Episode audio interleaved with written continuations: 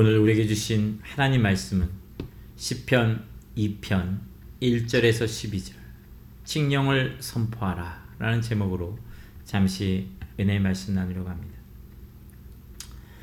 먼저 오늘 본문을 이해하기 위해서 어, 왕이 어떤 의미를 갖고 있는지에 대한 음, 성경 전체를 다 볼 수는 없지만 구약 성경에서 이제 왕의 유래 그리고 그 지정학적으로 또 역사적으로 어, 왕이 어떻게 이스라엘에게 나오게 되었는지 언어학적인 어떤 접근들을 시작하려고 합니다. 그래서 오늘 설교는 조금은 딱딱할 수도 있을 것 같다라는 생각을 하는데요.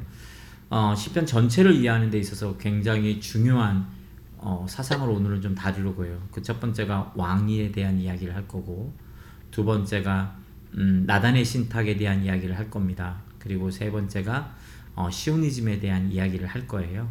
이 세 가지의 이야기, 물론 왕과 나단의 신탁은 서로 연관성을 갖고 있습니다. 이 세 가지의 개념을 조금 이해해야 구약 성경 전체를 바라보는데 조금 관점이 좀 생기고요. 또 시편에 오늘 특별히 이 왕의 시에 관련된 이야기들을 다룰 때에 조금은 도움이 될 것 같습니다. 어, 왕이라고 하는 단어는 음, 구약 성경에서 무려 3,000번이나 사용돼요. 3,000번 이상. 왕이라고 하는 히브리어 멜렉라고 하는 단어인데요. 이 단어가 3,000번 이상 사용됩니다. 이게 얼마나 많은 횟수냐라고 하면 어, 이스라엘이라고 하는 단어 있죠. 이스, 뭐 이스라엘의 국명이기도 하고 또 야곱의 또 다른 하나님이 주신 이름이기도 하지만 이 이스라엘이라고 하는 이름이 2,500번 정도 나와요. 근데 왕이라고 하는 이름이 무려 500번이나 더 이상 나오는 거니까 이 구약 성경에서 이 왕이라고 하는 단어가 차지하고 있는 위치가 얼마나 강한지를 잘 알 수 있을 겁니다. 사사기 9장 1절에서 2절을 한번 찾아서 제가 읽어보려고 합니다. 여우롯발의 아들 아비멜렉이 세겜에 있는 외가의 친척을 찾아가서 그들의 외조부의 온 가족에게 말하였다. 세겜 성읍의 모든 사람들에게 물어보아 주십시오. 여룻바알의 아들 일흔 명이 모두 다스리는 것하고 한 사람이 다스리는 것하고 어느 것이 더 좋은지 물어보아 주십시오. 그리고 내가 여러분들과 한 혈육이라는 것을 상기시켜 주십시오. 사사기 9장 1절에서 2절을 보면 기드온의 이제 또 다른 이름이 여룻바알이죠. 그의 아들이 이름이 뭐냐 했더니 아비멜렉이에요. 제가 아까도 왕의 어, 왕이라는 단어 히브리어로 멜렉라고 했잖아요. 이게 멜렉이라는 건데 아비 멜렉이니까 아비 그러니까 나의 아버지는 멜렉이다. 내 아버지는 왕이다. 그러니까 자신의 아버지인 기드온 예, 여룻바이라고 불렸던 그 기드온을 지금 이 아비멜렉이라고 하는 한 아들이 뭐라고 지금 부르고 있냐면 자기 이름을 통해 내 아버지는 사사가 아니고 왕이다. 이렇게 얘기하고 있는 거예요. 그러니까 그 당시 때가 후기 청동기 시대였는데 이 시대에 이미 전 세계 뭐 팔레스틴 지역에는 이미 지방 자, 지자체로서 향하는 군주제가 발동을 하기 시작을 합니다. 그러니까 군주제적 왕권이 발동을 하기 시작하니까 혈통에 의해서 왕위가 개성되어지는 군주제가 후기 청동기 시대에 이미 팔레스틴에 등장을 하기 시작했거든요. 그 시기에 바로 기도원이 활동을 했는데 이 주변의 국가에 있는 왕들을 바라보면서 이 기도는 그렇게 하기를 원하지 않았지만 이제 그 당시 때 사사는 음, 카리스마틱 리더라고 하나님이 선택하여 기름 부어서 사사가 되는 거였거든요. 그런데 왕이라고 하는 건 혈통에 의해서 승계되어지는 거니까 기도원이 사사였다고 해서 그 아들인 아비멜렉이 사사가 될 수는 없어요. 원칙적으로. 그뭐 이스라엘 백성 자체가 그걸 인정도 안 해줄 거고. 근데 지금 이 아비멜렉은 뭘 하고 싶었냐면 자기 아버지가 누렸던 그 영광을 누리고 싶었던 거예요. 기도원의 자식들이 70명이나 됐잖아요. 예, 그 모두 다, 다 도륙하잖아요. 이 아비멜렉이. 왜냐하면 자신이 그 아버지가 누렸던 모든 권력과 영광과 이거를 다 누리고 싶어서. 그러니까 그 아들의 인식에 이제 뭐가 시작됐냐면 이스라엘이 가지고 있는 부족 연맹적인 개념이 아닌 주변 국가가 가지고 있는 군주지자적인 어떤 시스템이 이미 이스라엘 백성 사이에 혼용되고 있다라는 것을 알 수 있어요. 그래서 이 사람은 이 아비멜렉은 하나님을 통한 어떤 기름 부음이 아니라 그냥 그 주변 국가 이방의 국가들이 가지고 있는 그런 군주제적인 것으로 혈통적인 승계를 원했던 것 같아요. 그런데 그것이 이스라엘 자체에 통용될 수 없으니까 무엇을 했냐면 자기의 외가를 찾아가서 예, 외 가족의 힘을 빌려서 자신이 왕에 오르고 싶은 열망을 보여주는 본문이 바로 여기에 등장을 합니다. 성공했을까요? 실패죠. 네. 성공할 수가 없었습니다. 왜냐하면 이스라엘의 왕이라고 하는 것은 굉장히 불경스러운 제도예요. 어, 우리가 찬양으로 왕이신 하나님이라는 찬양을 잘 부르는데 사실 그것은 구약의 신학의 개념으로 맞지 않는 표현입니다. 하나님은 왕이시지 않아요. 왜냐하면 왕이라고 하는 멜렉이라고 하는 단어에 가지고 있는 기본적 의미는 뭐냐 하면 똑같은 힘을 가진 사람들 가운데에서 으뜸을 뽑는 거거든요. 네, 그러니까 왕은 얼마든지 그 힘이 쇠락하면 대체할 수 있는 거예요. 다른 것으로. 죽으면 그 아들이 승계하는 것처럼 또 왕의 그런 왕조가 힘이 약해지면 반란을 일으켜서 혁명을 일으켜서 다른 왕조가 탄생하는 것처럼 이집트만 해도 왕조가 뭐 수 여러 개 바뀌니까요. 그런 것들이 이루어질 수 있는데 하나님은 이런 왕이 아니죠. 왜냐하면 하나님은 그 힘을 겨룰 수 있는 존재가 없잖아요. 그러니까 하나님을 믿는 유일신 야외 신앙은 왕의 개념이 아니거든요. 그러니까 왕이신 하나님이라고 하는 표현 자체는 사실 우리들의 개념에서는 하나님이 지존자이십니다라는 표현이지만 하나님에게는 지존자다라고 하는 표현 자체도 어울리질 않아요. 왜냐하면 지존이란 존귀한 것 중에서 으뜸이란 뜻이니까 하나님은 으뜸된 분이 아니시라 그냥 유일하신 분이에요. 그러니까 하나님이 스스로 자신을 모세에게 드러내실 때 나는 나일 수밖에 없다라고 얘기하신 이유가 어느 것과도 비교할 수 없고 어느 것과도 이렇게 견줄 수 있는 대상이 아니기 때문에 어느 곳으로도 그분을 표현할 수 없고 어느 곳으로도 그분과 견주어서 마치 하나님은 무엇과 같습니다 라는 이야기를 전혀 할 수 없기 때문에 야외 신앙은 그냥 유일하신 분이다. 홀로 유일하신 분이다 라고 얘기하는 게 적절합니다. 근데 우리 표현에서 그냥 왕이신 하나님이라고 표현을 하고 있는 걸 여러분이 기억하시면 좋겠어요 사사 시대가 이제 마지막 끝날 때가 바로 누구냐면 사무엘이에요. 그러니까 기도원 시대부터 이미 어, 왕이라고 하는 개념들이 이스라엘 백성들에게 유입이 되기 시작했고 일부 지도자들은 하나님의 주권을 벗어난 군주제로의 전환을 시스템적으로 좀 원했다라는 것을 아까 제가 여롯발 기도원과 그의 아들인 아비멜렉을 통해서 여러분에게 소개했고요. 그건 모두 다 되지 않았습니다. 아까 얘기한 제가 말한 하나님은 왕이 아니었기 때문에 그 개념 자체가 이스라엘 백성들한테 뿌리 깊이 자리 잡고 있었기 때문에 이런 군주제가 적용할 수가 없었어요. 그런데 이제 문제는 사무엘 때입니다. 사무엘이 마지막 사사라고 부르죠. 그리고 뭐 첫 번째 예언자다라고도 막 이야기 많이 하는데요. 사무엘이 마지막에 이렇게 죽게 되어져 이제 죽게 되는 게 아니라 은퇴를 이제 앞두고 있을 때 이스라엘 백성들이 굉장히 힘들었어요. 왜냐하면 사사가 사라지고 나면 그들에게 또 굉장히 대공황이 찾아와서 하나님 앞에 배교하고 심판받는 일들이 역사적으로 반복되어지니까 어, 사무엘이 이제 은퇴를 앞뒀을 때 그게 좀 대체자가 좀 필요하다라는 생각을 했던 것 같아요. 그러니까 사무엘이 이거는 분명 사무엘의 범죄입니다. 사무엘이 무엇을 하냐면 자신의 아들들을 사사로 세워요.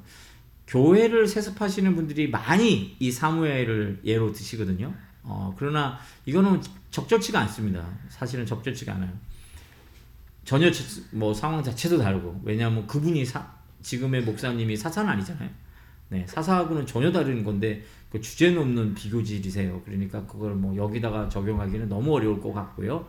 뭐가 됐던 어, 자신의 아들을 사사로 세웁니다. 근데 그 두 아들이 요엘과 아비야라고 하는 이 아들이 아버지의 길을 따르지 않았어요. 그래서 재판을 할 때 뭘 했냐면 돈벌이로 재판을 생각했습니다.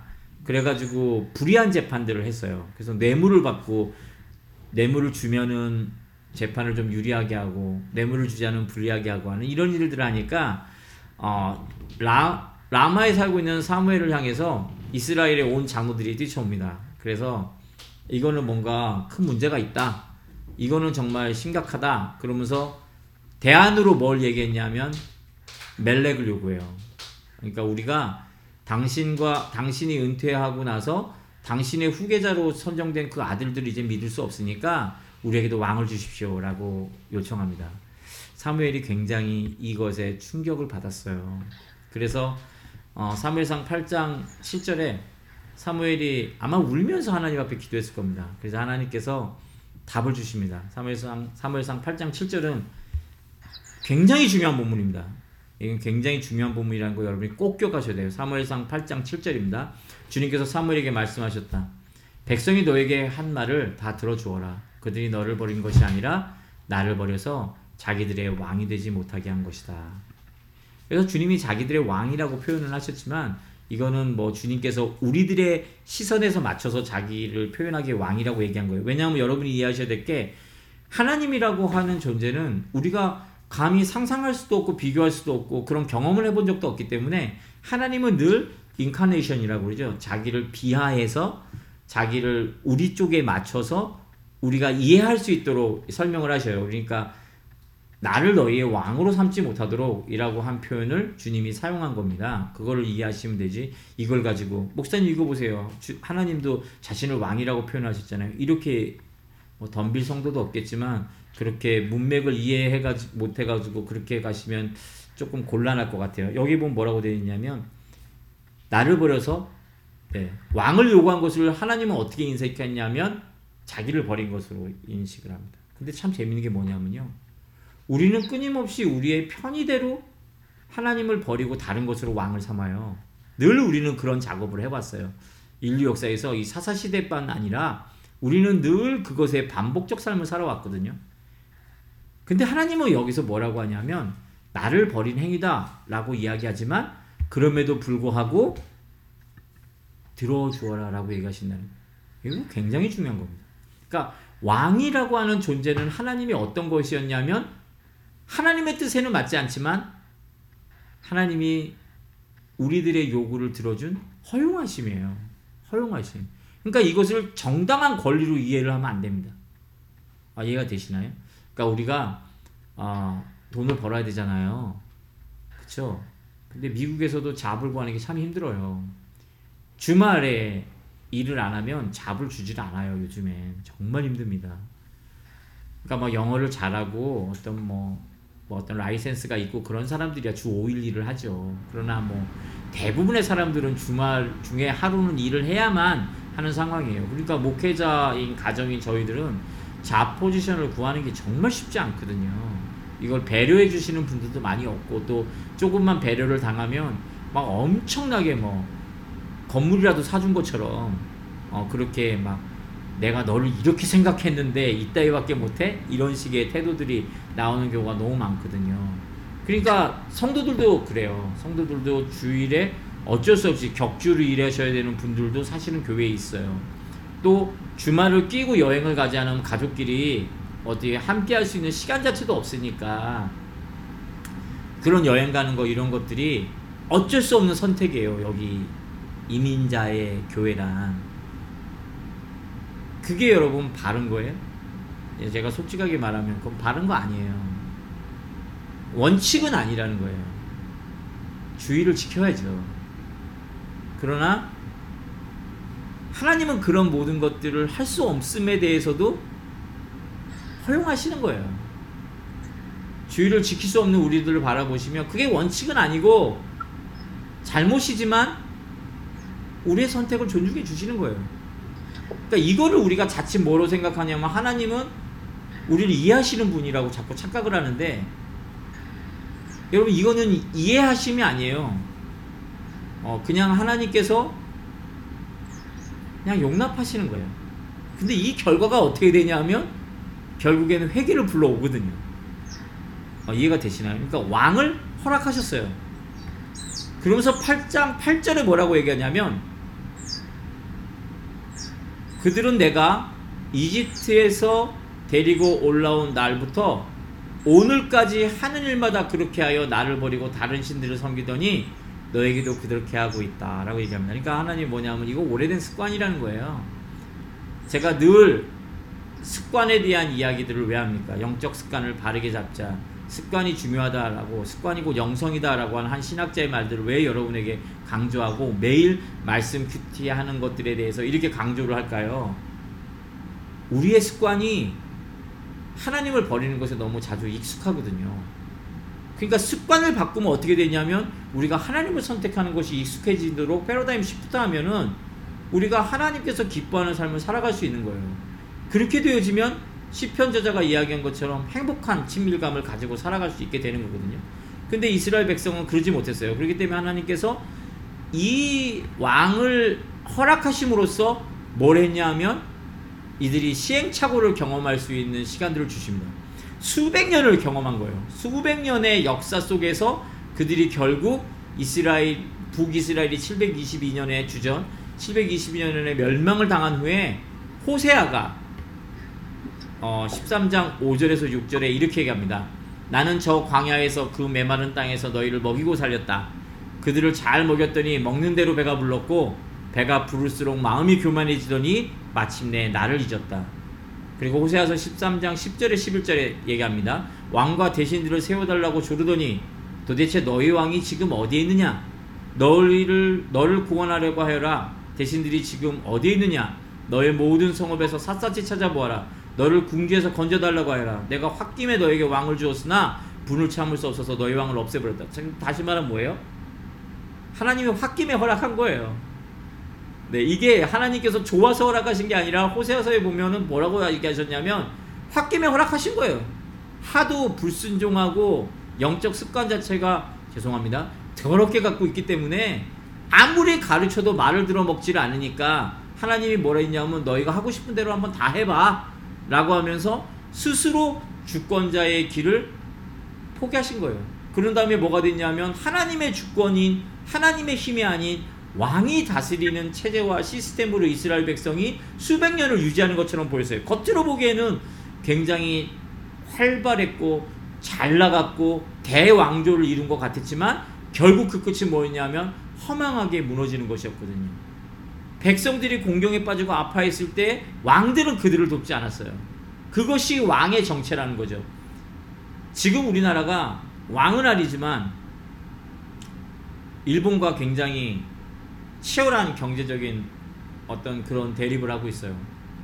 그래서 뭐 누군가가 미리 만들어 놓은 것처럼 멋진 포스터도 만들어 가지고 불매 운동도 하고 저도 여기 미국에서 매일 너무 바빠서 요즘은 기사도 볼 시간이 없는데 그 기사들은 일부러 찾아서 읽어요. 어떻게 진행이 되고 있고 하는지. 그런데도 한쪽 편에서 보면 어때요? 그 일본에 대항해서 어떤 경제적 독립 그리고 일제 청산에 대해 이야기하시는 분이 있는가 하면 또 친일적인 이야기들을 하시는 분들도 사실은 있어요. 오늘 본문을 좀 잘 이해했으면 좋겠어요. 문재인 대통령이 뭐 잘하고 못하고 뭐 누구는 문재앙이라고 부르기도 하는데요. 네. 그분이 잘하고 못하고 뭐 아베가 잘하고 못하고 그거는 뭐 사실은 우리한테 실질적으로 굉장히 중요한 문제지만 영적인 눈으로 좀 길게 바라보면 뭐냐면요. 그들이 잘하고 못하는 것은 사실은 나라가 부자가 되고 강대국이 되고 못되고의 차이일 뿐이에요. 우리 개인의 삶과 죽음에는 사실 그 대통령이나 뭐 저쪽 일본 건너편에 있는 그 총리나 그 사람들 우리를 돕지는 못해요. 제가 무슨 말을 하는지 이해하시겠죠? 왕이라고 하는 존재는 그런 존재라는 거예요. 왕이라고 하는 존재는 대표성을 가져서 권력자이며 최고의 룰러이고 힘을 가진 자이지만 내 개인의 아픔과 어려움과 고통에 신음하지는 않는 존재라는 거죠. 그러니까 하나님이 우리의 왕대심을 포기하며 홧김의 왕을 허락하신 그 역사적 교훈 수백 년을 통하여서 이스라엘 백성이 배운 게 뭘까요? 왕은 임마누엘은 되지 않는다는 거예요. 이해가 되시나요? 왕을 통해서 나라가 부강하게 되어진다 해도 내가 부자가 되는 것은 아니라는 거죠. 그들이 영적 교훈을 그렇게 얻은 거예요. 왕이라는 것을 통해서. 그러니 사무엘상 8장 9절에서 18절 보면 하나님께서 이제 왕을 요구하는 그들에게 뭘 사무엘에게 가르치냐고 하면 왕을 선택함으로 있어서 너희들에게 이제 닥쳐올 불이 이 어떤 것인지에 대해서 단낱이 고발하게 합니다. 그러니까 왕을 선택함으로써 무엇이 발생하냐 하면 계급 제도가 만들어지는 거거든요. 누군가는 세금을 가져가야 되고 그것으로 누군가는 윗자리에 앉아야 되고 누군가는 세금을 바치는 자가 되어야 되는 상황이 되니까 그 돈이 오고 가는 관계로 인해서 결국 뭐가 만들어지냐면 왕을 비롯한 계급이 만들어지기 시작해요. 형제로 출발한 나라가 왕을 요구함으로써 이제 무엇이 되냐면 계급 사회로 변질되어집니다. 이것이 이스라엘이 멸망할 수밖에 없었던 굉장히 중요한 이슈였거든요. 그것이 아모스가 북이스라엘을 고발할 때 신란했던 철저한 비난이었습니다. 그러니까 너희들이 형제였는데 결국에는 서로를 팔고 사는 관계가 되어졌다라는 것을 비난하거든요. 자, 하나님께서 원하시는 방법은 무엇이었을까? 하나님께서 지금도 저는 원하는 방법은 딱 하나라고 생각합니다. 하나님의 방법은 늘 하나예요. 그건 뭐냐면 당신의 선택으로 기름 부음 받는 자입니다. 오늘 본문에 등장을 하죠. 기름 부음 받는 자.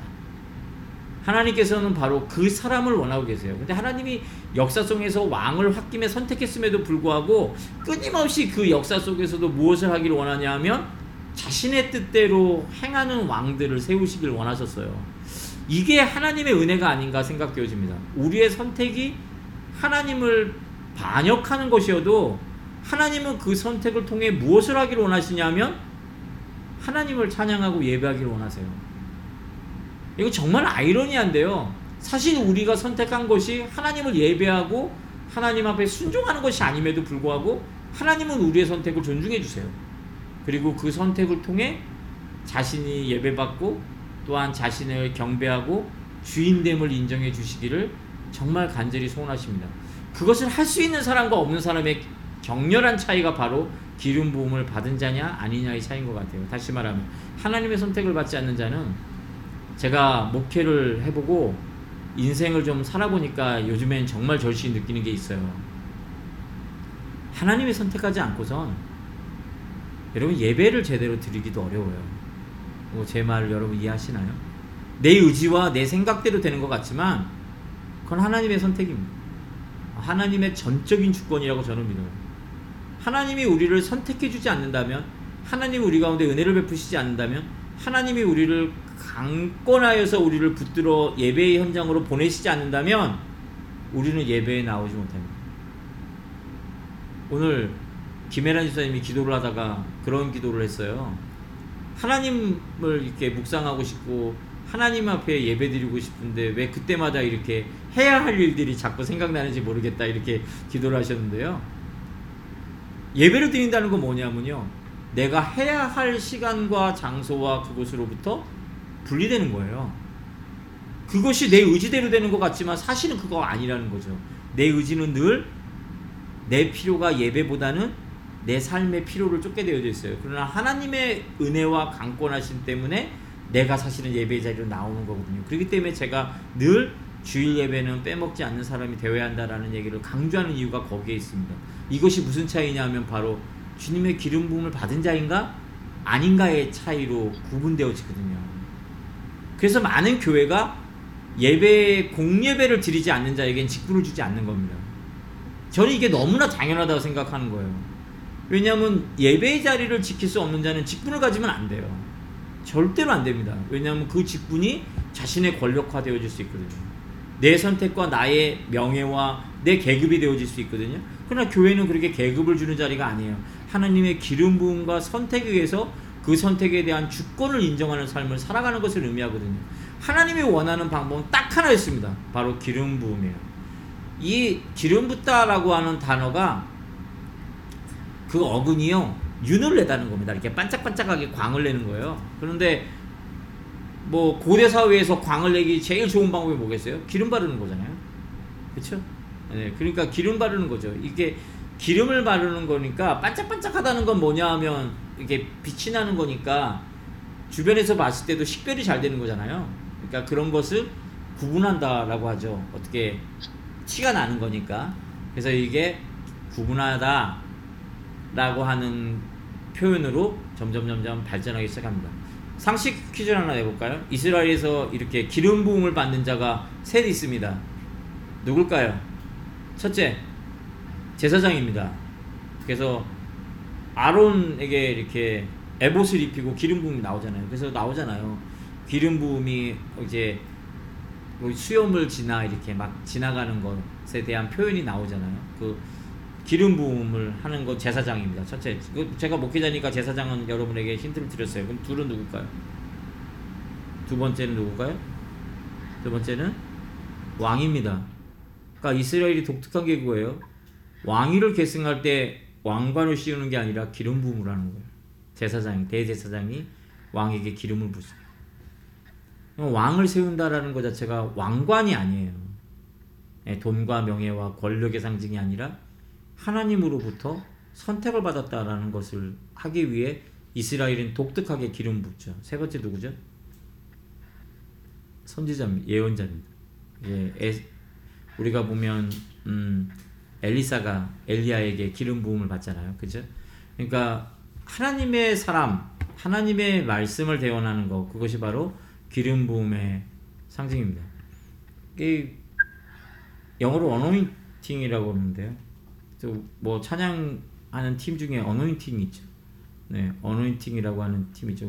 기름 부음이라는 뜻을 가지고 있는데요. 저는 개인적으로 그 팀 참 좋아요. 네. 뭐 그 마음이 언제까지 제가 갈지는 모르겠지만 그래서 그분들이 최근에 이렇게 여기 미주 지역에서도 굉장히 선한 영향력을 미치고 있습니다. 그 선한 영향을 미치는 분이 바로 그 여자 전사님 한 분 때문이죠. 네, 장신 나오셔가지고 굉장히 삶의 어려운 시간들을 이겨내시고 정말 좋은 곡들을 많이 써내고 있어요. 하나님이 지금 넘치도록 기름 부으셔서 사용하고 계시는 것 같은데요. 여러분에게도 좀 그런 기름 부음이 넘쳐났으면 참 좋겠다라는 생각을 여담으로 뭐 언어적으로 좀 해봅니다. 하나님 방법이 뭐라고요? 왕이 되는 것이 아니라 기름 부음이요. 여기에서 문제가 생긴 거예요. 여기에서 하나님이 왕을 인정했지만 이스라엘 백성들이 포기하지는 않은 제도가 있었죠. 그게 뭐냐면 바로 하나님의 선택이었어요. 그러니까 사울의 후계자로 군주제라면 요나단이 왕이 돼야 되지만 다윗이 왕이 됐잖아요. 그렇죠? 여기에 무엇이 작용했냐면 사무엘이 기름 부음이 여기서 작용했다고요. 그러니까 여전히 사사 시대에서 군주제로 넘어가지 못했어요. 사울의 때는 사울 때는 과도기적이었죠. 다윗이 후계자를 임명하지 못한 가장 큰 이유가 뭘까? 압살롬의 반란, 반란이 일어난 가장 큰 배우가 뭘까? 그건 세자 책봉이 안 됐기 때문이었거든요. 후계자가 책정이 안 되니까 누구든지 자기가 왕이 되고 싶었던 거예요. 그 대영토를 차지하기 위해서. 그 다윗이 그렇게 바로 멍청한 사람 아니었거든요. 굉장히 지혜를 있는 자였다고요. 그럼에도 불구하고 왕이 계승을 하지 못한 이유가 뭐였냐면 자기가 혈통이 아닌 하나님의 기름 부음의 선택에 의해서 왕이 됐기 때문에 자신의 자식 또한 혈통으로 할 수가 없었던 거죠. 그래서 끝까지 기다린 거예요. 하나님의 선택을. 근데 결국 하나님이 선택을 하지 않습니다. 그리고 나서 뭘 했냐 하면 바로 나단의 신탁이 나타나요. 사무엘하 7장 1절에서 29절에 보면 이스라엘 지탱하는 굉장히 두, 중요한 두, 한 가지 개점인데요. 이것이 뭐였냐면 다윗을 통해 영원한 나라를 세우시겠다고 하나님이 약속하십니다. 나단을 통해서. 이게 나단의 신탁입니다. 굉장히 중요한 거예요. 이 영원한 나라는 뭐였냐면 바로 메시아의 나라였거든요. 그러니까 다윗의 후손에 메시아가 탄생하실 거다라고 하는 예언까지도 이어지는 건데요. 그 당시 때는 뭘로 인정했냐면 아 다윗의 혈통만이 이스라엘의 왕이 될 수 있다라는 것으로 인식합니다. 그러니까 이것은 사실은 굉장히 큰 개념의 신탁이었는데 역사적인 배경과 이렇게 시츄에이션 자체가 좁았으니까 뭐 이렇게 넓게 바라볼 수 있는 안목은 없으니까 그 당시 때 예수 그리스도가 인류의 왕으로 오실 것이다 이런 생각은 전혀 할 수가 없었고요. 네, 이거는 너무 많이 지나친 상상이고 나단이 신탁할 때에 다윗도 자신의 혈통으로 왕위를 계승할 수 있는 것에 대한 하나님 인정으로 아마 이해를 했던 것 같아요. 그래서 솔로몬이 왕위를 계승합니다. 여기서 중요한 거예요. 다윗은 혈통을 통해서 이제 왕이 될 수 있는 사람이 나온다라고 나단을 통해서 얘기했잖아요. 그러나 다윗이 반대한 사람은 어떻게 얘기하겠어요? 어, 이 나단을 돈 주고 그렇게 말했는지 어떻게 알아? 이렇게 얘기하지 않겠어요? 아, 요즘 댓글 보면 뭐 다 그러더만요. 다 똑같은 생각만 하고 있는 건 아니더만요. 그래서 다윗이 죽고 나라가 솔로몬이 이제 왕위에 섰지만 솔로몬이 죽자마자 나라가 남북으로 갈리는 거예요. 그 이유가 바로 이 나단의 신탁을 인정하지 않는 세력들이 열집 하나 북이스라엘을 세우죠. 그들이 원했던 건 뭐냐면 바로 하나님의 기름 부으심. 그것이 왕이 될 수 있는 자격이다라고 본 겁니다. 그러나 나단의 신탁을 가진 남유다는 어떻게 되어졌어요? 다윗의 혈통만이 있으니까 끊임없이 이제 다윗의 왕조가 계속 갈 수 있었죠. 이것이 이스라엘을 그 남유다를 지탱했던 힘이었습니다. 북이스라엘은 어떻게 됐을까요? 힘을 잃어버린 왕은 계속해서 왕조가 바뀌는 혁명이 계속해서 일어나는 그런 문제들이 북이스라엘에서 발생할 수밖에 없었던 것이죠. 두 번째로 어, 이스라엘을 지탱했던 음, 유다입니다. 남유다를 지탱했던 힘은 바로 뭐였냐면 성전이었어요. 솔로몬에 의해서 솔로몬 성전이 남유다에 만들어졌기 때문에 이스라엘 백성들에게는 북이스라엘에 갈라졌음에도 불구하고 이스라엘 백성에게 굉장히 큰 충격적인 건 뭐냐면 1년에 두세 번은 꼭 순례를 해서 예루살렘에 와야 되는 거거든요. 성전에 꼭 와야 된다는 것이 이스라엘 백성들에게 중요한 절기를 지키는 방법이었습니다. 그러니까 북이스라엘을 만들어낸 여로보암이 베델과 길갈에 그리고 나중에는 단에 무엇을 했냐면 황금 송아지를 갖다 놓은 이유가 뭐라고 그랬죠? 제가 전에도 한번 얘기했죠.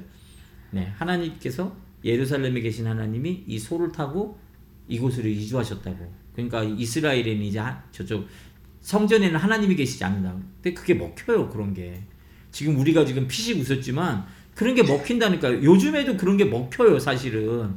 그러니까 참 답답한 거죠. 그렇게 해서 이제 성전에 이런 것들이 또 갈리기 시작합니다. 그러나 아모스가 그래서 이 길갈과 베델, 단을 욕하는 이유가 뭐예요? 그건 가짜 성소거든요. 가짜 성소. 하나님이 만들어 놓은 성소가 아닌 예루살렘을 약화시키기 위한 자신들의 모략이었다라는 것을 얘기해서 끊임없이 베델과 길갈 그곳에 예배드리는 모든 것들을 비난하고 욕하게 되어지는 것이죠. 지금 제가 굉장히 장황한 설명을 하고 있지만 여러분 잘 이해하시길 바랍니다. 이 성전이 언제부터 시오니즘이 되었냐? 그 핵심이 바로 히스기야입니다. 여러분 히스기야 잘 아시죠? 이 히스기야가 어느 시대의 왕이 됐냐면 바로 주전 722년경이에요. 북이스라엘이 멸망하고 나서 히스기야가 왕위에 올라요. 왕위에 오르고 난 다음에 이분이 굉장히 고민을 합니다. 북이스라엘이 왜 망했지? 고민을 했거든요. 북이스라엘은 호전적 민족이었어요. 우리나라로 치면 고구려 같았어요. 그래서 위에는 시리아, 옆으로는 아스루, 그 밑으로는 바벨론의 침략으로부터 완충작용을 해줬거든요. 그래서 남유다가 번성할 수 있도록 성소를 지키면서 문화가 창궐할 수 있도록 그것에 대한 어떤 완충작용을 해준 것이 바로 북이스라엘입니다. 북이스라엘 멸망하니까 이제 아스루가 그곳에 들어와 버리니까 아스루 의 식민지, 그 위에 시리아, 또 아스루, 그 다음에 바벨론, 이게 뭐 사방에 쌓인 거예요. 밑으로는 이집트. 그러니까 히스기야 입장에서는 이 모든 것의 원인이 무엇인지를 분석하기 시작했어요. 그 분석의 내용이 나옵니다. 뭐냐면 하나님을 떠난 것이었거든요. 근데 그 아버지가 아하스라는 왕인데 그 왕 자체도 굉장히 이게 폐역한 왕이었거든요. 하나님 앞에 굉장히 악한 왕이었습니다. 자신의 아버지가. 자신의 아버지의 행위를 보고 북이스라엘의 멸망을 본 다음에 히스기야가 정신이 번쩍 든 거예요. 이렇게 가서는 안 되겠다라는 생각을 한 거죠. 그런데 젊은 히스기야가 어떻게 이미 영적 습관이 다 들여서 우상을 숭배하는 유러, 어, 유다를 어떻게 개혁할 수 있겠어요? 여기에 바로 개혁할 수 있는 결정적 힘을 제공하는 한 무리가 등장합니다. 그게 누구죠? 아, 모르죠. 그러니까 목사님 설교 듣고 있잖아요. 이사야예요. 이사야. 이사야와 그를 추종하는 예언자 집단이 히스기야를 전폭적으로 지지합니다. 그래서 이 히스기야가 종교 개혁을 할 수 있었어요. 근데 문제가 뭘까요? 이 종교 개혁을 하면서 히스기야가 아수르를 쳐야 되겠다고 생각을 합니다. 그래서 아수르의 속국이었던 블레셋을 쳐요. 그래서 블레셋을 쳐서 옛날 자기 다윗의 자기의 조상인 다윗의 옛 영토를 회복합니다. 아수르가 이것에 화가 났어요. 그래서 누구를 보냈냐면 우리가 잘 알고 있는 사네립이라고 하는 그 왕을 보내죠. 그래서 그 사네립이 이제 자신의 왕 자신의 그런 전력을 다 기울여 갖고 유다를 침공하러 옵니다. 그래서 히스기야가 성전에 갇히죠. 네, 겹겹이 에워싸서 그래서 랍사게라고 하는 통역하는 일개 통역인 그가 와서 히스기야를 막 조롱합니다. 그리고 그의 하나님을 조롱합니다. 그거 뭐 볼 수가 없어요. 열왕기 그 부분 히스기야의 그 본문을 보면 막 욕이 튀어나올 정도로 화가 납니다. 제가 읽어도. 그러니 히스기야가 막 옷을 찢을만 하죠. 옷을 찢을만 하죠. 눈물을 흘리면서 저렇게 이방인이 할례도 받지 않은 하나님을 전혀 알지 못하는 자들이 하나님의 성전을 모독하고 하나님을 모욕하고 그러는 것에 대해서 막 분노합니다. 그래서 이사야를 찾아가요. 도와달라고. 이사야가 그때 굉장히 유명한 예언을 합니다. 그 예언이 뭐였죠? 내일이면 그들이 하나님이 보낸 영을 통하여 거짓 정보를 받고 이곳을 떠나 서로를 향해 죽일 겁니다. 라고 하잖아요. 그래서 하루아침에 18만 5천 명이 돌입당합니다. 이 사건이 일어났어요.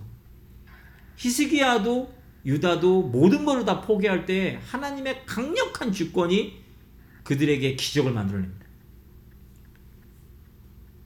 사실 이 사건 때문에 아수르가 그 국력이 갑자기 쇠락해 버리거든요. 이때 뭐가 만들어졌을까요?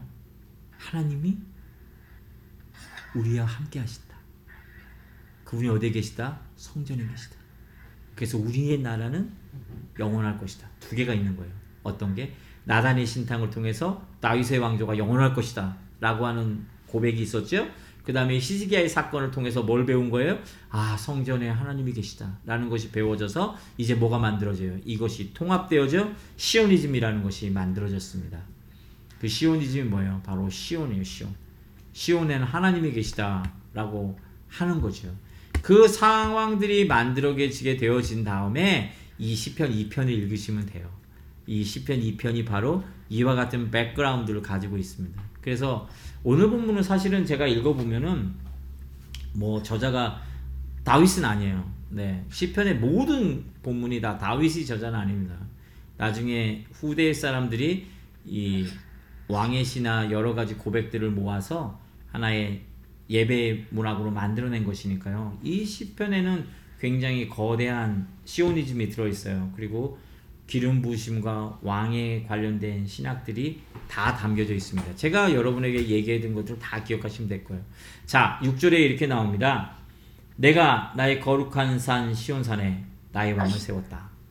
자, 이 얘기가 뭐예요? 바로 히스기야가 한번 외쳐볼 만한 이야기죠. 물론 히스기야가 이 시편을 지었다라고 저는 생각하지는 않지만 그래도 히스기야가 하나님의 구원을 바라보면서 아마 이렇게 외쳤을 겁니다. 아마 이스라엘의 수많은 왕들이 왕위로 계승할 때에 그리고 또한 어떤 위기가 닥쳤을 때에 어떤 영광을 돌릴 때에 이 6절의 고백을 했을 것 같아요. 내가 나의 거룩한 산 시온산에 나의 왕을 세웠다. 하나님이 왕을 세웠다라는 고백이 자기 정체성이죠. 이 고백이 누가 없었냐면 솔로몬이 없었어요. 솔로몬은 하나님께 다윗까지는 하나님의 선택이 있었잖아요. 사울도 하나님의 선택이었고 다윗도 하나님의 선택이었는데 솔로몬에게는 하나님의 선택이 없었단 말이에요. 그렇기 때문에 솔로몬 왕은 무엇을 해요? 1천 번에 1천 마리의 번제를 드리죠. 네, 1천 번제를 드린 이유가 뭐냐면 하나님의 신탁을 받기 위해서. 네, 그래서 하나님이 또 그리고 찾아오시죠. 네, 그런 것들을 볼 때에 하나님이 나를 선택했다라고 하는 것은 굉장히 중요합니다. 그 선택받았다라고 하는 것에 나오는 게 바로 뭐냐면 칙령이에요. 하나님의 선택이 있어지면 그 다음에 칙령이 발표됩니다. 우리가 어떤 경제적인 국가 간에 어떤 외교상의 어떤 합의가 이루어지게 되면 합의문 발표를 하죠. 네. 근데 고대 사회에서의 이 칙령이라고 하는 것은 정확하게 어 영어로 하면 engage예요. 그러니까 뭐냐면 각인하는 거죠. 그냥 그 당시 때는 종이가 없으니까 종이가 없으니까 뭐에다 했냐면 진흙의 토판에다 내지는 돌에다가 이렇게 뭘 깎았어요. 깎아가지고 이렇게 새겨놨어요. 예, 그런 것들이 지금 이제 고고학적으로 발견되어져 갖고 옛날에 그런 역사적인 것들이 드러나고 있는 거잖아요. 여기에 새겨 있는 거예요. 각인하는 거예요. 이걸 어디에 놓냐면 마을 입구에 딱 놓는 거예요. 마을 입구에 이 돌을 갖다가 딱 놔요. 무슨 뭐 정령기 뭐 이런 것처럼. 그래서 왕이 세워지면 마을 앞에 딱 그거 칙령 토판 같은 걸 이렇게 딱 세워놓고 비석같이 세워놓고 그 다음에 사람들이 글을 모르니까 이제 뭐 재판관이나 누가 관리 관리자가 와서 막 읽어주는 거예요. 어, 하나, 왕이 이와 같이 내리신다 이러면서 딱 읽어주는 거죠. 그러니까 하나님이 이 우리들의 문화를 가지고서 이렇게 얘기한 거예요. 내가 나의 거룩한 산 시온산에 나의 왕을 세웠다. 그런 다음에 이제 칙령을 발표합니다. 그 칙령의 첫 번째가 뭐냐면 바로 이제 7절 7장 이제 어 전반전이 나오죠. 나 이제 주님께서 내리신 칙령을 선포합니다. 그러니까 왕을 세우자마자 왕이 이제 칙령을 선포하는 거예요. 주님께서 나에게 이르시기를 이게 이제 칙령의 내용입니다. 본문에 칙령의 내용이 뭐냐면 너는 내 아들 내가 오늘 너를 낳았다. 내게 청하여라. 문 나라를 유산으로 주겠다. 땅이 끝에서 저 끝까지 너의 소유가 되게 하겠다. 내가 그들을 철대로 부수며 질기를 부듯이 부술 것이다 하셨다. 이것이 칙령의 내용입니다. 여러분 이것에 아멘 하셔야 돼요. 하나님이 우리를 왕으로 세우지는 않았어요. 그렇죠? 그러나 베드로는 뭐라고 얘기했냐면 우리를 얘기할 때 본문 한번 찾아볼까요? 베드로 사도가 제가 또 본문 적어놓지 않았어요. 베드로 전서로 기억하는데요.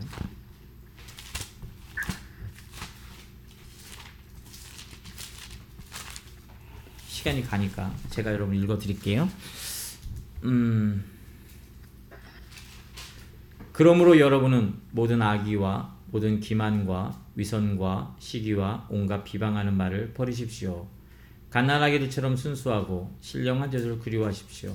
여러분은 그것을 먹고 자라서 구원에 이르러야 합니다. 여러분 주님의 인자하심을 맛보았습니다. 주님께 나아오십시오. 그는 사람에게는 버림을 받으셨으나 하나님께서는 택하심을 받은 살아있는 귀한 돌입니다. 살아있는 돌과 같은 존재로서 여러분도 집 짓는 데 사용되어 신령한 집이 됩니다. 그래서 여러분은 예수 그리스도로 말미암아 하나님께서 기쁘시게 기쁘게 받으실 신령한 제사를 드리는 거룩한 제사장이 되십니다. 성경에 이런 말씀이 있습니다. 보아라 내가 곧 골라낸 귀한 모퉁이 돌 하나를 시온에 든다. 그를 믿는 사람은 결코 부끄러움을 당하지 않을 것이다. 그러므로 이 돌은 믿는 사람들이 여러분에게는 귀한 것이지만 믿지 않는 사람들에게는 집 짓는 자들이 버렸으나 모퉁이의 머릿돌이 된 돌이요. 또한 걸리는 돌과 넘어지게 하는 바위입니다. 그들이 걸려서 넘어지는 것은 말씀을 순종하지 않기 때문이며 또한 그렇게 되도록 정해 놓으셨기 때문입니다. 제가 지금 이거 읽는 것들은 뭐냐면 하나님의 기름 부음을 받지 않는 자들처럼 살아가는 그런 사람들이 있다라는 이야기죠. 그러나 우리는 그렇지 않다는 거예요. 그래서 그러나 여러분은 택하심을 받은 족속이요 왕과 같은 제사장들이요 거룩한 민족이요 하나님의 소유가 된 백성입니다. 여기 보십시오. 왕과 같은 제사장들이에요. 그러니까 택함을 받았고 왕과 같은 제사장이다. 우리는 어떤 사람이냐? 하나님의 기름 부음 받은 자다라는 얘기를 베드로가 얘기하고 있는 거예요. 그러니까 베드로 사도를 통해서 우리가 무엇이 됐냐면 사실은 그리스도인이 된다라는 것은 왕이 되는 거예요. 세상의 왕은 아니어도 우리는 하나님께서 그렇게 존귀 여기는 오늘 시편 2편에서 이야기하고 있는 그 왕이 되는 것이에요. 그러니까 다윗의 언약이 맞는 거예요. 나단의 신탁이. 그리스도 예수를 메시아로서 다시 오실 왕으로서 세워서 그의 나라가 영원할 것이다라고 얘기한 것이 베드로 사도에 와서 어떻게 되어졌냐면 확장되고 있죠. 어떻게? 우리들을 왕으로 세우셔서 장차 이루실 그 하나님의 위대한 나라에 작은 돌들로 삼아가고 계시다는 거거든요. 그러니까 하나님은 자신이 선택하여 세운 그 돌들로 하나님의 나라를 만들어가고 계시다라는 거대한 그림을 지금 베드로 사도가 우리 가운데 얘기해주고 있어요. 우리는 왕으로 선택을 받은 자들이에요. 근데 그것을 뭐라고 얘기하냐면 거룩한 제사장과 같다라고 얘기하거든요. 왕 같은 제사장이라고 얘기하고 있어요. 그러니까 왕의 기능, 제사장의 기능을 다 가지고 있죠. 정교는 분리되어져야 된다. 그리고 정치와 경제는 분리되어져야 된다. 요즘에 막 그런 얘기들 정말 많이 하잖아요. 시대가 바빠질수록 무엇인가가 세분화되어지고 분리되어지고 경쟁 경제, 정치는 정치 이런 이야기들을 주로 하죠. 그러니까 많은 다루는 주제가 종교와 정치는 분리되어야 된다. 그러나 베드로 사도는 그리스도인들에게 뭐라고 얘기하냐면 세상을 살아가는 것과 하나님을 믿는 것은 같아야 된다라는 얘기를 하고 있습니다. 왕과 제사장은 정교의 분리의 원칙에 의해서 사실은 저 저마다의 기능과 역할이 달라야 되죠. 그러나 그리스도인은 어떤 사람들이냐? 세상의 발을 딛고 살아가지만 또한 역시 마찬가지로 어때요? 하나님을 예배하는 자로서 내 가정에서, 내 직장에서, 내 사업장에서, 내 삶의 모든 순간에서 하나님을 드러내는 제사장의 직분을 감당해야 된다라고 얘기하고 있거든요. 왜요? 우리를 선택하여서 하나님 나라의 돌들로 만들고 계시기 때문에 결국 우리는 하나님의 거룩한 나라의 구성원이기 때문에 내가 이와 같은 삶을 살아내지 못하면 뭐 당연히 하나님으로부터 바른 삶을 살았다라고 평가를 들을 수는 없게 되어지는 것이죠. 결국에 왕에게도 요구되어지는 게 뭐냐면 행복이에요. 행복. 오늘 본문의 마지막에 가면 맨 마지막 절입니다. 주님께로 피신하는 사람은 모두 복을 받을 것이다 라고 할 때 이 복이라고 하는 단어가 바로 시편 1편에서 얘기한 행복으로 제가 번역했던 히브리어 아쉐르예요. 그러니까 사실 말은 뭐죠? 시편 1편을 통해서 제일 처음에 보여줬던 건 행복한 친밀감을 가지기 위해서는 하나님을 묵상하고 하나님의 길을 따르는 사람이어야 한다. 하나님과 친밀감을 갖는 사람이 행복할 수 있다라는 이야기로 시작을 했어요. 그런 다음에 첫 번째 그 대상이 누구냐 바로 왕의 이야기를 합니다. 시편의 저자가 굉장히 디테일하게 이것을 이제 분석을 해놨죠. 그래서 그 행복이 첫 번째로 주어진 인물이 왕이라고 하는 존재인 거예요. 그러니까 그 왕이라고 하는 존재는 자신의 권력과 기쁨과 어떤 힘을 가지고서 행복한 사람이 아니라 하나님께 피하는 자다라는 결론으로 이 시편 2편을 정의합니다. 아들이기 때문에 네가 원하는 모든 땅들을 하나님이 주실 거기 때문에 그래서 행복한 게 아니에요. 왕이 행복할 수 있는 건 무엇이냐면 내가 공경에 빠지고 힘들고 어려울 때에 내가 피할 수 있는 것이 하나님임을 고백할 수 있는 것이 바로 행복이라는 이야기를 하고 있거든요. 하나님께서 우리를 선택하셨다라는 것은 무엇을 의미하냐면 내게 힘을 주시고 능력 주시고 그래서 세상 가운데에서 왕처럼 잘 되라. 저는 이거 믿어요. 그렇게 하실 거라고. 그러나 선택하신 이유는 뭐냐 하면 그러지 않아도 내가 죄송합니다 이런 표현 쭈구리 같이 살아도 별 볼 일 없어도 사람들의 손가락질고 당하고 볼품 없어도 내가 오로지 피할 곳은 하나님밖에 없습니다 라고 얘기할 수 있다면 너는 이미 왕보다도 더 큰 복을 가지고 있는 사람이다라는 것을 오늘 시편 2편이 우리 가운데 가르쳐 주고 있어요. 이 칙령의 가장 핵심이 뭐냐면 하나님께로 피하는 자에게는 행복이 있다는 것입니다. 사랑하는 성도 여러분, 세상은 무엇을 얘기하냐면 하나님 믿어서 뭐해? 주일날 그 예배라고 드립다고 치고 하면 아침부터 분주해갖고 이렇게 하면 하루 일당이 날아가는데 그거 하는 것보다 돈 버는 게 낫지. 세상의 논리는 이게 맞을지 몰라요. 그렇게 해서 권력을 쌓고 부를 축적한다 하더라도 제가 늘 얘기하잖아요. 그 권력과 부가 여러분의 안전을 보장하진 않아요. 내 삶 가운데 어려움이 닥치고 괴로움이 닥치고 힘든 상황이 닥쳤을 때 나의 피난처가 되진 않더라는 거예요. 아 왜요 목사님 보험 들어놓고 이러니까 나 저는 그래서 제일 보기 싫은 표현이 뭐냐면 어, 제가 여기서 기독상조회 보험을 들었어요. 그래서 저희 온 가족이 120불을 내고서 한 달에 이거는 의료보험이 아니에요. 큰 사고를 당하면 이제 비용을 이렇게 조금 대주는 거예요. 뭐 수술비나 이런 것들 이런 것들을 대주는 그러니까 의료보험은 아니고 상조의 그 개념인 거니까 이렇게 그렇게 좋진 않죠. 근데 거기에서 매달 이렇게 레러가 오는데 거기에 뭔 내용이 나오냐면 일종의 간증이 나와요. 이게 뭐냐면 내가 이렇게 너무 힘든 일이다 쭉 갑자기 사고 당했는데 기독상조를 만나서 큰 도움을 받았습니다. 물론 하나님도 곁다리로 껴있지만 근데 이제 그거 볼 때마다 별로 기분이 안 좋아요. 어느 광고에선가 그런 거 나왔죠. 남편이 갑자기 사망했는데 남편의 생명보험 받아가지고 잘 살았다, 잘 살고 있다라는 얘기 해가지고 제가 그거 보고 야 모든 남편들이 생명보험 들지 않으면 죽은 다음에도 와이프한테 자식한테 욕 먹겠구나 제가 그 생각을 한 적이 있는데요. 그것이 우리들의 피난처는 아니에요. 네, 여러분 그렇게 착각하고 살아가면 안 돼요. 세상은 인슈런스가 우리들의 피난처인 것처럼 자꾸 포장하고 살아가거든요. 그런데 보험을 받아본 분은 알 거예요. 어떻게든 우리가 보험을 못 받게 하는 것이 그들의 전략이거든요. 그것이 우리의 피난처는 아닙니다. 우리의 피난처는 오직 하나님이에요. 이것을 아는 것이 진정으로 우리 삶의 큰 기쁨이며 행복이라는 것. 이것이 기름 부은 자가 하나님의 아들인 자가 고백할 수 있는 칭령이라는 거. 여러분 꼭 기억하시고요. 한 주간을 살아가며 하나님만이 우리의 피난처 되십니다. 라고 고백할 수 있는 저와 여러분 되어지시기를 간절히 축원합니다. 잠시 기도하겠습니다.